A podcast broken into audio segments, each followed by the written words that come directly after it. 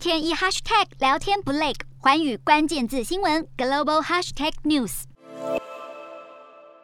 自从去年底中华民国在中东欧国家立陶宛设立了台湾代表处之后呢，跟立陶宛相关的新闻一直不断，好像台湾的外交就只剩下围绕在立陶宛了。包括立陶宛受到中国大陆的挤压，所以呢，台湾收购了很多立陶宛本来要销到中国大陆，但是没有办法销进去的一些商品。还有立陶宛内部因为成立了台湾代表处而有所分歧，现在甚至传出了立陶宛在考虑。是不是让台湾把它的中文名称“台湾代表处”改名？那当然可能就是改成像台北代表处之类的。像这些的做法，加上后来斯洛维尼亚也传出了可能跟台湾互设代表处的消息，一时之间，好像台湾的外交焦点都集中在中东欧或是东南欧这一块。但是呢，其实放眼在即将来到的虎年。台湾在外交上有很多很多既定的挑战，我们不应该只聚焦在这些中东欧或东南欧的国家，而应该捉大看小，注意到台湾在未来外交的挑战到底有什么。譬如说，台湾要参加印太地区或亚太地区的区域经贸整合。可是呢，RCEP 或者 CPTPP，台湾目前都还在望门兴叹，这会是外交上极大的挑战，我们应该要注意。又譬如说，南海方面，中华民国始终主张对于南海的岛礁还有它的周边相关水域拥有国际法上的主权和权利。可是呢，在在美国与中国大陆在南海竞争更加剧烈的时候，还有包括南海各方的这个行为准则可能会进一步的讨论的时候，中华民国的角色何在？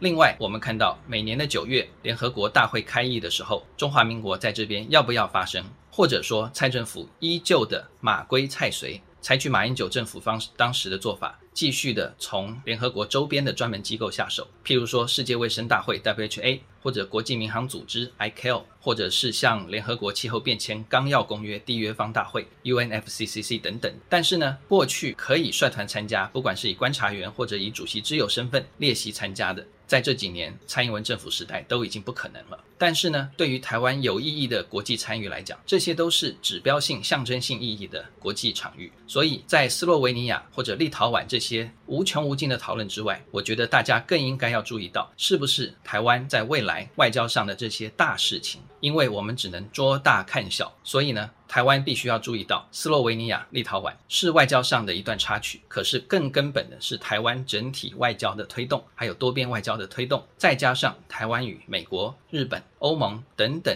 重要国家或组织的关系，这样子的话呢，台湾在中共持续的外交挤压之下，才会可以慢慢的找到一条可以生存、可以呼吸的一条活路。如果不这样做的话，我们只聚焦在这些小小的、短暂的外交插曲，那么我们可能就忽略了更重要的事情。而且呢，这些更重要的事情对台湾未来的前途会有更重要的影响。Hello，大家好，我是环宇新闻记者黄佩涵。国际上多的是你我不知道的事，轻松利用碎片化时间吸收最新国际动态，立刻点选你关注的新闻议题关键字，只要一百八十秒带你关注亚洲，放眼全球。